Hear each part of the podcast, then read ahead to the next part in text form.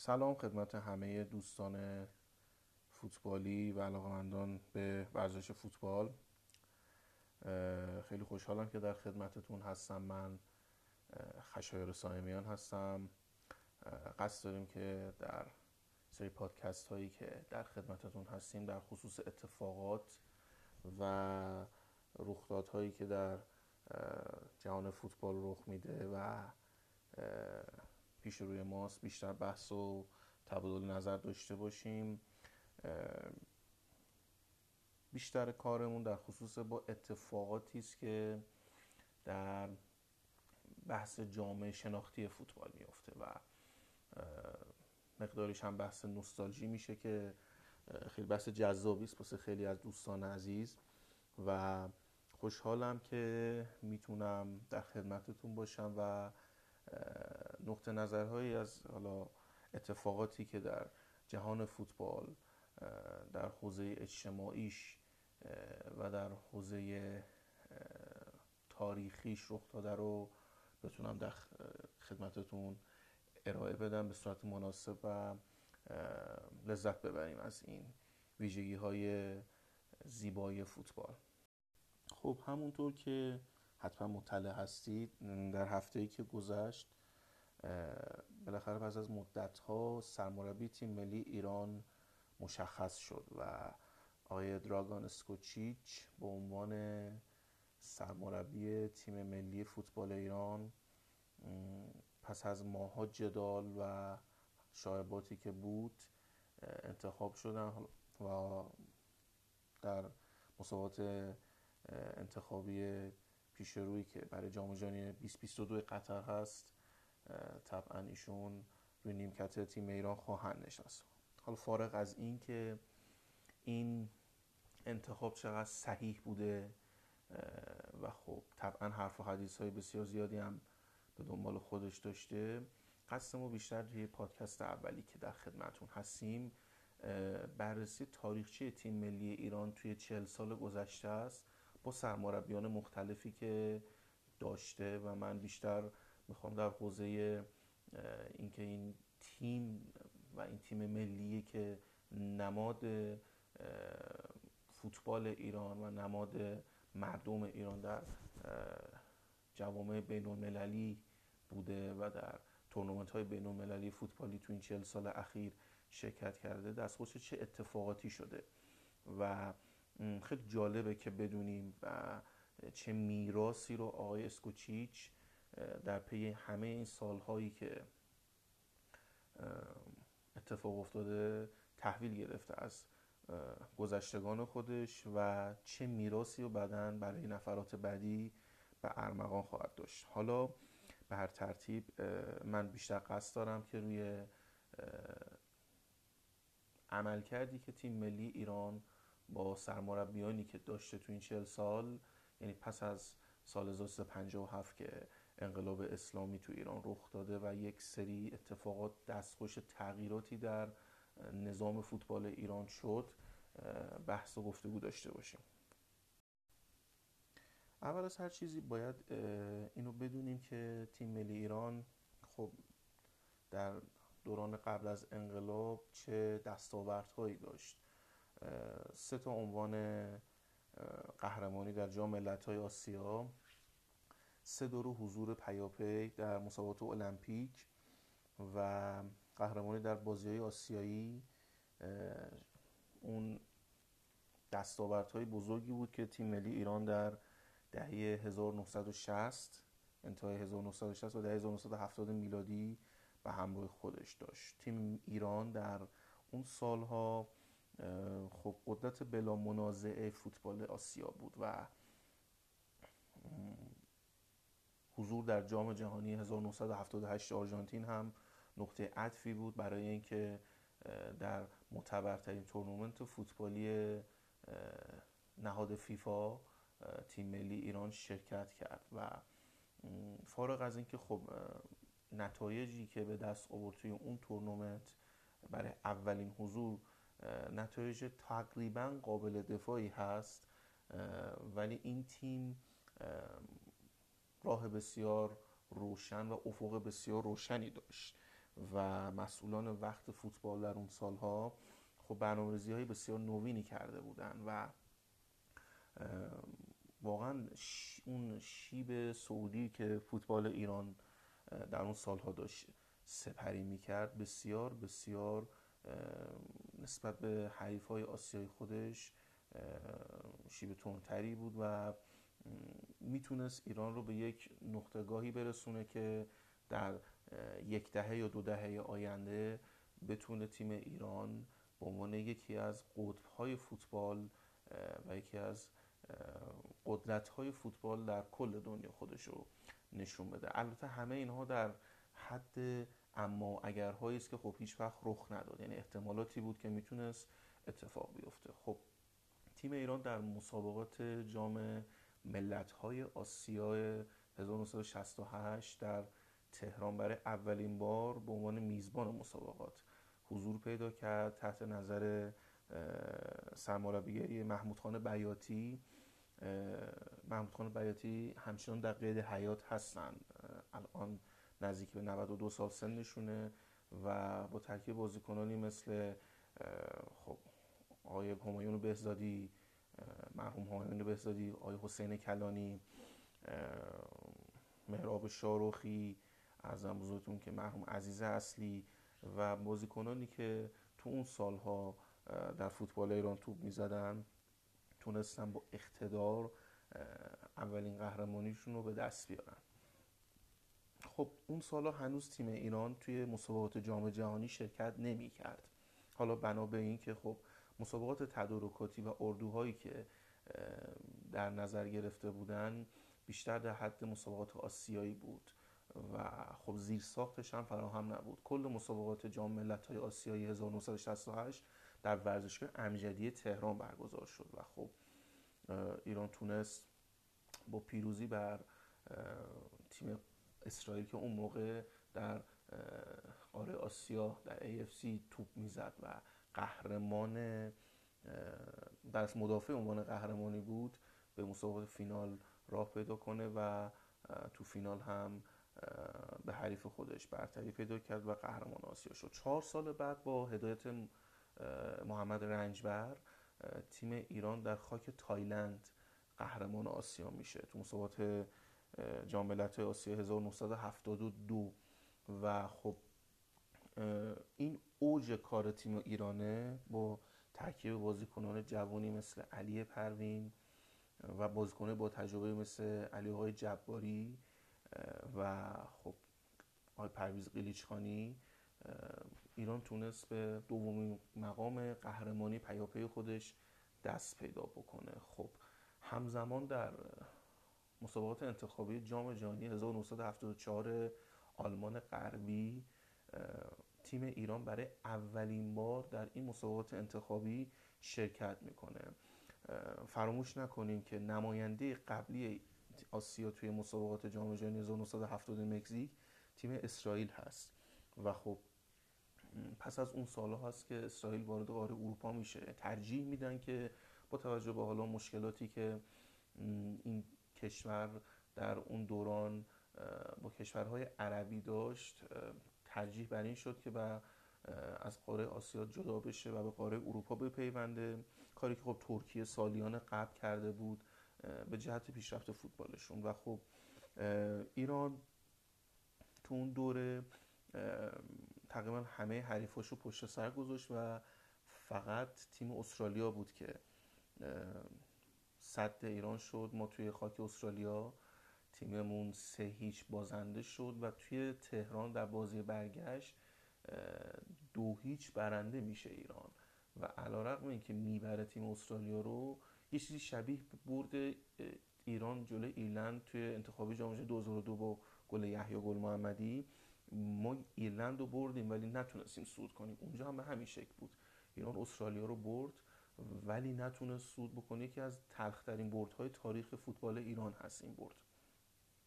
پس از اون مسئولین وقت فوتبال آقای صدیقیانی و آقای آتابای ترجیح میدن که یک مربی خارجی رو روی نیمکت تیم ملی ایران بشونن و خب اونجاست که ما شاهد این میشیم که مربیان خارجی اصلا وارد فوتبال ایران ما میشن. مثلا رایکوف که خب میاد و توی پرسپولیس مربیگری می‌کنه و فرانک اوفارل که مربی ایلندی بود که قبل از اون سابقه نشستن روی نیمکت منچستر یونایتد رو داشت و با نظر مسئولین فوتبال در اون دوره جایگزین محمد رنجبر میشه. اوفارل میاد فوتبال ایران رو واقعا دچار یک دگرگونی می‌کنه و ما شاهد این هستیم که اردوهای بسیار بهتری گذاشته میشه به تیم‌های جوانان ما. خب کمی بیشتر دقت میشه و طبیعتا مربی ایرانی زیادی در کنار اوفارل از جمله حشمت خان مهاجرانی و حسن آقای حبیبی می‌تونن که از اون دانش اروپایی که این مربی در اون دوره داشت که میشه گفت یکی از مربیان مطرح اروپایی بود در اون سالها بهره ببرن. خب اوفارل با ایران به مقام قهرمانی بازی های آسیایی 1974 تهران می‌رسه. بازی آسیایی 1974 تهران دقت بکنیم. تقریبا سه ماه بعد از مسابقات جام جهانی 1974 آلمان هست و خب تیم ایران قهرمان میشه با گل‌های قیلیچخانی و باز هم یک افتخار دیگه کسب می‌کنه. پس از اون خب حشمت خان مهاجرانی میاد و همون افق و دورنمایی که اوفارل برای تیم ایران در نظر گرفته بود ادامه میده. یعنی در اصل یک میراث بسیار گرانبها با یک سری بازیکنان خوب و تراز اول و پرکیفیت لیگی که لیگ بسیار شناوری هست و ایران در مسابقات المپیک 1976 مونترال شرکت می‌کنه و حتی از گروهش هم صعود می‌کنه و این آخرین حضور تیم ایران در مسابقات المپیک هستش و خب جالبه بدونیم که توی اون مسابقات خب ایران تیمای بسیار قدرتمندی هم هم گروه بود و خب با لهستان که اون موقع تیم سوم دنیا بود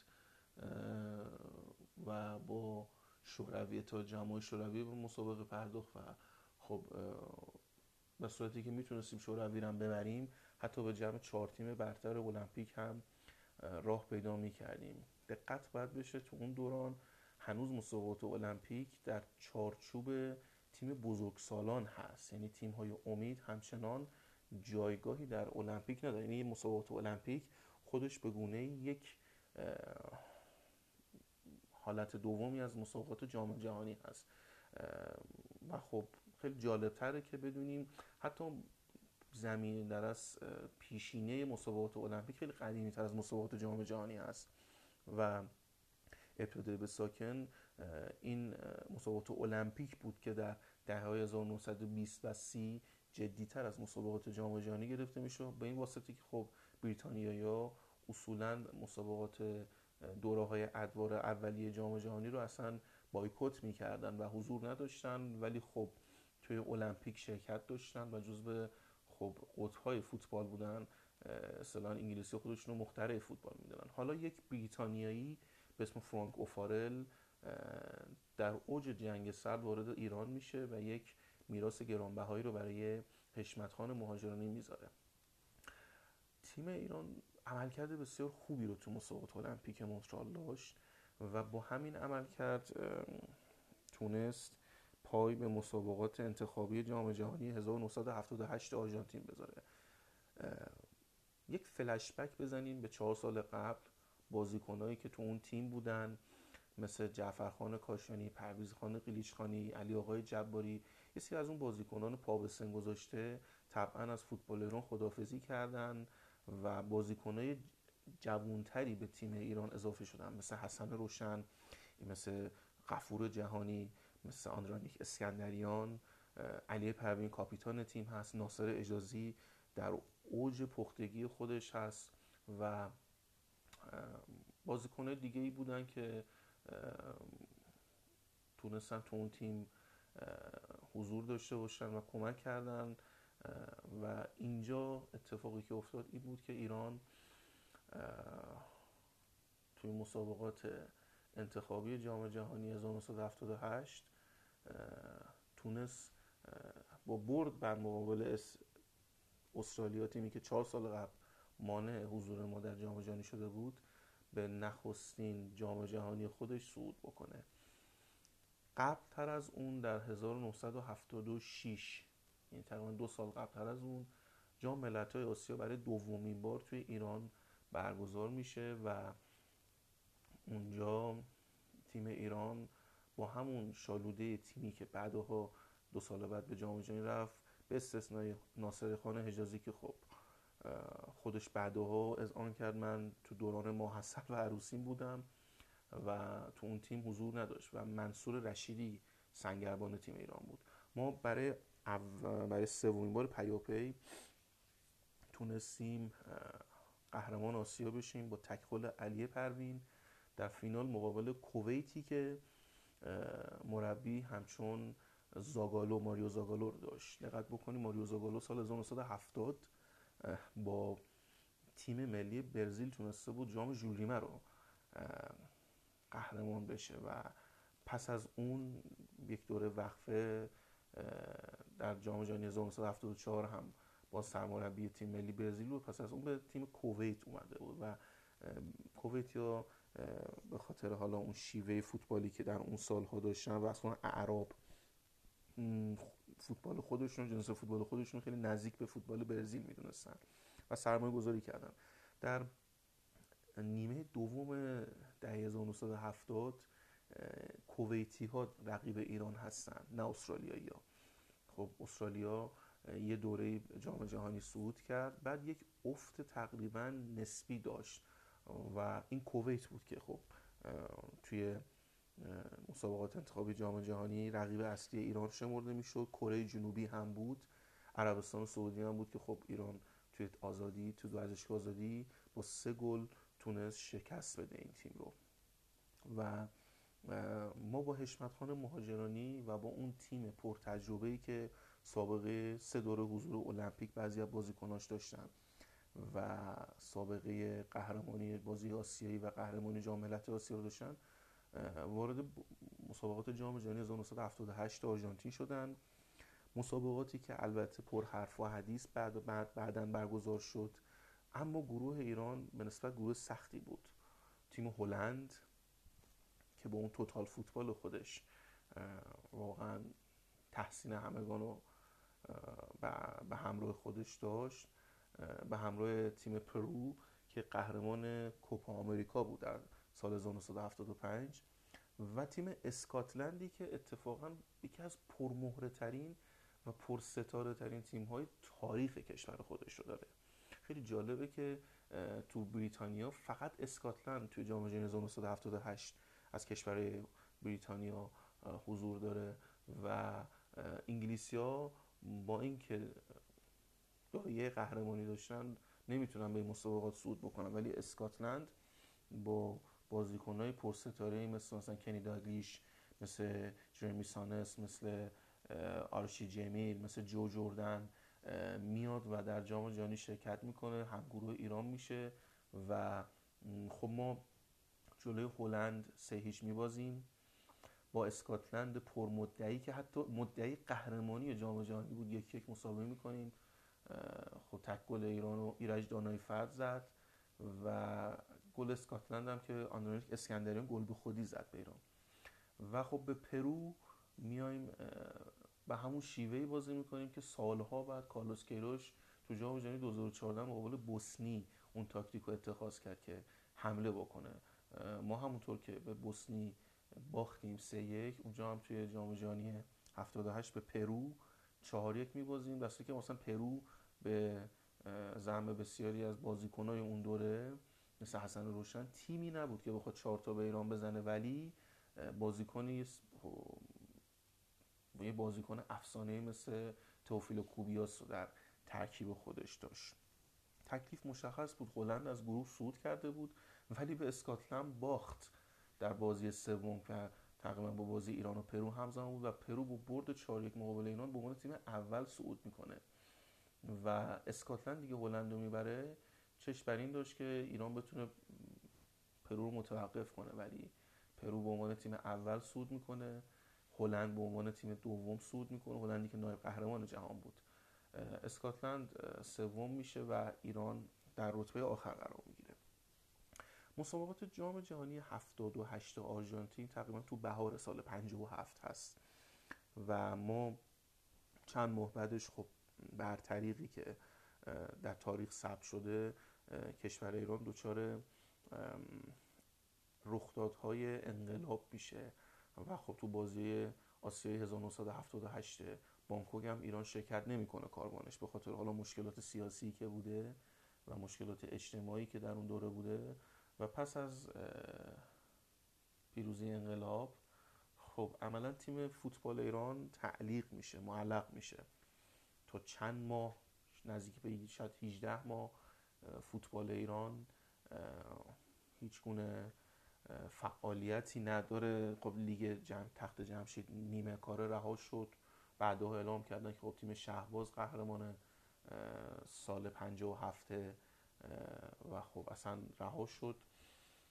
طبعا حشمت خان مهاجرانی شاید اگر اتفاقات پیش نمی افتاد علاقه به ادامه داشت ادامه کار کردن تو نیمکت تیم ملی. ولی خب به واسطه تعطیلی تیم ملی فوتبال خب ایشون هم نتونستن ادامه بدن با وجود اینکه یک افق بسیار درخشانی رو واسه تیم ایران متصور بودن بازی تدارکاتی ما که ما می‌تونستیم تیم های بسیار بزرگ اروپا انجام بدیم و خب هیچ کدوم از این اتفاقات نیفتاد. قرار بر این بود که بازی های 1974 تهران بازی آسیایی که برگزار شد چون اون مجموعه دهکده المپیک و ورزشگاه آزادی کلا برای این مسابقات ساخته شدن. قرار بر این بود که ده سال بعدش در مسابقات المپیک تابستانی 1984 تهران میزبان باشه به اون یکی از کاندیداهای اصلی. ولی خب این اتفاقات هیچ وقت نیفتاد. شما بعدش اتفاقات جنگ رو هم در پیش رو داشتیم و خب خیلی اون مسیری که هموار شده بود توسط اوفارل و حشمت خان مهاجرانی در صورت تداومش می‌تونست باعث پیشرفت های بسیار زیاد تیم ایران بشه.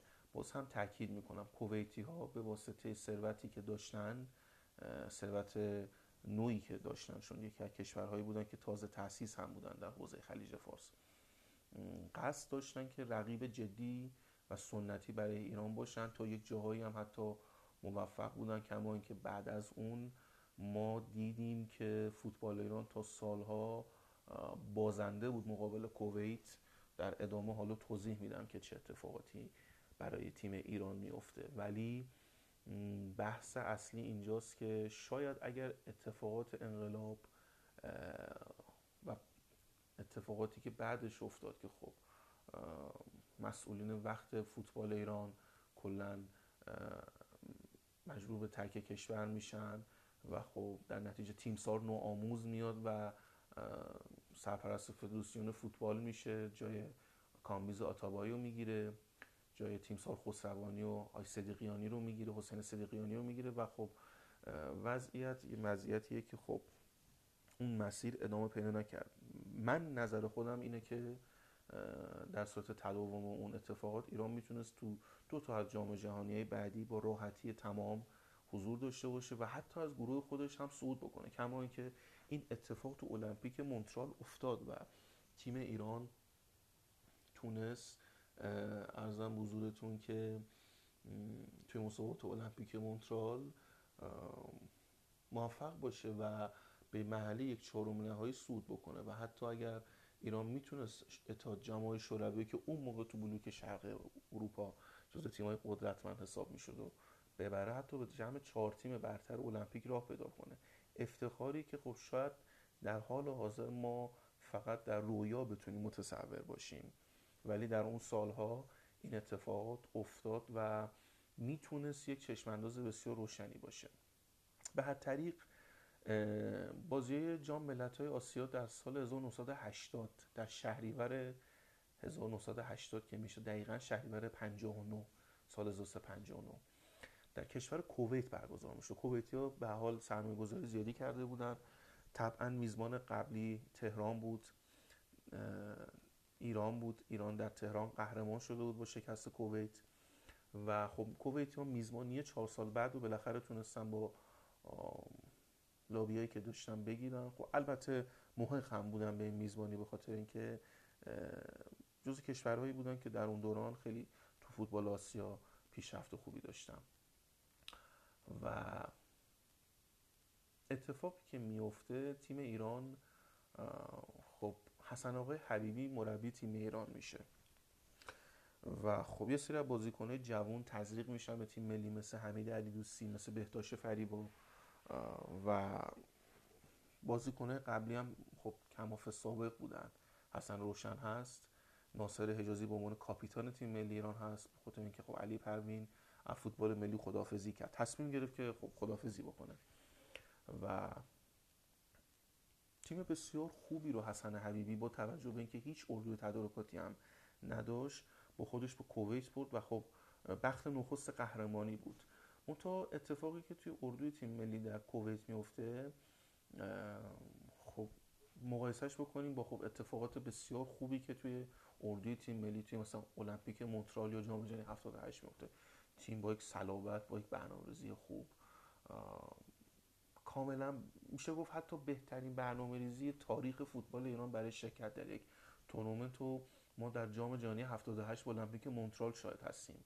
یعنی حتی با نحوه آماده سازی مثلا تیم ایران در جام جهانی 2018 روسیه تحت هدایت کارلوس کروش هم نمیشه مقایسش کرد. با اینکه 40 سال قبلتر بوده ولی بسیار این آماده سازی و این اردوها به روز دقیق و کاملا کلندر شده بود و عجیب در سال 1980 که مسابقات جام ملت‌های آسیا در کویت برگزار میشه ایران دستخوش یک سری اتفاقات و بحران ها میشه. دقیقا در تایمی که خب تیم ملی ایران در مسابقات هست جنگ تحمیلی شروع میشه. خب عراق به ایران حمله می‌کنه صدام حسین با بمباران کردن شهرهای مرزی و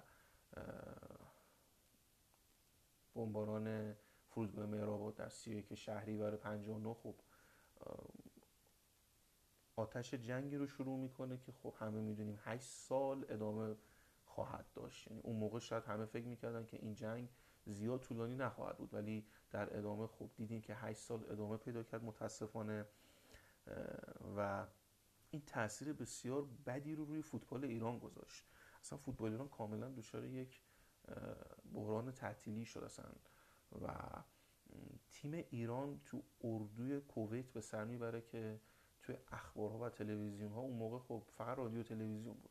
مثل الان نبود که بتونن از طریق سوشال مدیا و شبکه اجتماعی با خبر بشن که اوضاع در ایران چه خبره. اون تخریب در از خبری که عرب ها در کویت داشتن با توجه به اینکه اون دور اون سالها هنوز روابط کویت و عراق شکراب هم نبود بازیکنهای تیم ملی و توی اردو به هم میریزه و ما تو نیمه نهایی برخورد می‌کنیم با کویت. تیم ایران تو گروه خودش اول میاد بالا تیم کویت تو گروه خودش دوم میاد بالا و به صورت ضربدری ایران و کویت به جای اینکه تو فینال به هم برخورد کنن تو نیمه نهایی برخورد می‌کنن. و متاسفانه تیم ایران دو بر صفر به کویت میبازه. کویت به فینال میره و کره جنوبی رو شکست میده و با نخستین و آخرین قهرمانی خودش توی مسابقات جام ملت‌های آسیا می‌رسه. تیم ایران در مسابقه رده‌بندی هم با بال کره شمالی میبازه چون کلا قافیه رو باختن. و مدافع عنوان قهرمانی تیمی که در ده سال گذشته به هیچ تیم آسیایی نباخته بوده. در ده سال هم نه در سیزده سال گذشته حتی به هیچ تیم آسیایی نباخته بوده. و قدرت بلا منازع قاره کوهم بوده. و تونسته بوده که بسیار پرسلابت بره حتی با حریف های قدرتمندی مثل اسکاتلند مثل لهستان مثل شوروی و حتی مثل برزیل قرار بگیره. و بازی بسیار خوبی هم نشون بده به رقیب خودش توی آسیا میبازه و بازی رده بندی هم میبازه و تیم ایران چهارم میشه تو مسابقات. و ببخشید سوم میشه. ما کره شمالی رو می‌بریم. و به مقام سوم بسنده می‌کنیم و خب بازگشت بازیکن ها خیلی جای سوال داره که با لنچ برمیگردن یک سریاشون به تهران. خب اردو که به هم ریخته خبر می‌رسه که مثلا حسن روشن برادر خودش رو از دست داده تو خاطرات که خودش تعریف می‌کنه. و این اتفاقات باعث از هم پاشتگی اردوی ایران میشه و بازگشتی که بازیکن ها به صورت خیلی وحشتناک به کشور داشتن از طریق لنچ و به صورت دریایی وارد ایران شدن یکی از اتفاقات تلخ فوتبال ایرانه فوتبال ایران تا چند سال دستخوش این تحولات هست و عملا به نزدیک به دو سال فوتبال ایران کاملا تعطیل. هرچند که لیگ استان تهران تشکیل شد و خب تیمای استقلال و پرسپولیس و پاس در قالب باشگاه استان تهران با هم بازی می‌کردن. ولی خب تیم ملی دیگه بعد از اون وجود نداشت. یعنی حتی حسن آقای حبیبی هم نتونست اون وضعیت رو دیگه ادامه بده و عملا تیم تو مسابقات انتخابی جام جهانی 1982 اصلا شرکت نکرد به خاطر حالا اتفاقات جنگ. در حالی که خیلی جالبه که بدونیم تیمای جام جهانی از 16 تیم برای اولین بار توی 1982 به 24 تیم. افزایش پیدا کردن سهمیه آسیا اون موقع با اقیانوسی یک تیم بود ولی الان میشه دو تیم. و شما تصور بکنید ایران با اون بازیکنهای خیلی خوب می‌تونست برای دومین بار پیاپی به راحتی هرچه تمامتر در مسابقات جام جهانی 1982 اسپانیا حضور داشته باشه. تیم بسیار پخته ای داشتیم قطعا. اگر حالا اون اتفاق نمی افتاد و اون مسیر اگر پیش می‌رفت من خودم فکر می‌کنم با اون بازیکن ها حتی شاید می‌تونست ایران توی مرحله گروهی انتخابی 82 تو خود مسابقات جام جهانی به یک نتیجه خوب برسه و حتی از گروه خودش صعود بکنه. و فراموش نکنیم کویت به همراه نیوزلند نماینده های آسیا و اقیانوسی هستن که خب نتایج آنچنان درخشانی هم نمی‌گیرن توی مسابقات جام جهانی 82 و خب اتفاقی که میفته اینه که ایران یک فرصت بسیار طلایی رو برای حضور دوم خودش توی جام جهانی از دست میده به این واسطه که خب حالا اصلا شرکت نمی‌کنه تو مسابقات. توی مسابقات آسیایی هم که 1980 در دهلی نو برگزار میشه تیم ایران تحت نظر سرمربی جوانی به اسم جلال چراغپور پا مسابقات می‌ذاره. اون موقع خب طرح 27 ساله ها رو می‌ذارن در تیم ملی و خب اتفاق عجیبی بود این طرح 27 ساله ها. و متاسفانه این اتفاق اصلا پیامدهای خوشی نداشت. اون موقع می‌گفتم می‌خوایم جوانگرایی بکنیم برای تیم ملی و برای کلی تیم های ملیمون. و خب متاسفانه بعدها متوجه شدیم که برای یک سری بازیکنایی مثل ناصر حجازی و علی پروین که 28 سال رو رد کرده بودن و در اوج دوران فوتبالیشون بودن این قانون گذاشته شده بود. چرا که تصور بر این بود که این بازیکنها هنوز به رژیم سابق خب تعلقات خاطری شاید داشته باشن. اما خب این چنین نبود. یعنی ما بعدها فهمیدیم که خب بازیکن فوتبال فرای از فعالیت های سیاسیش تو اون موقع بازی می‌کرد. خود ناصر خان اجازی از آن داشت در خاطراتی که بعدها در مصاحبات خودش می‌گفت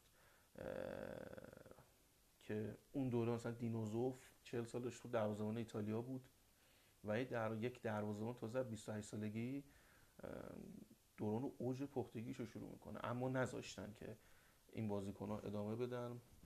تیمسار آبشناسان و همراه جلال چراغپور مربیان فوتبال ایران بودن و خب بازیکنایی که توی اون تیم حضور داشتن زیر نظرم آقای مصطفی داوودی رئیس وقت سازمان تربیت بدنی اون موقع که ایشون اون قانون 27 سال رو گذاشته بود شرکت کردن. چندان حرف شنوی هم از مربیان نداشتن. تیم به هم ریخته بود و خب حذف شد باز هم از مسابقات آسیایی و جالبه که این بار هم باز به کویت ایران میوازه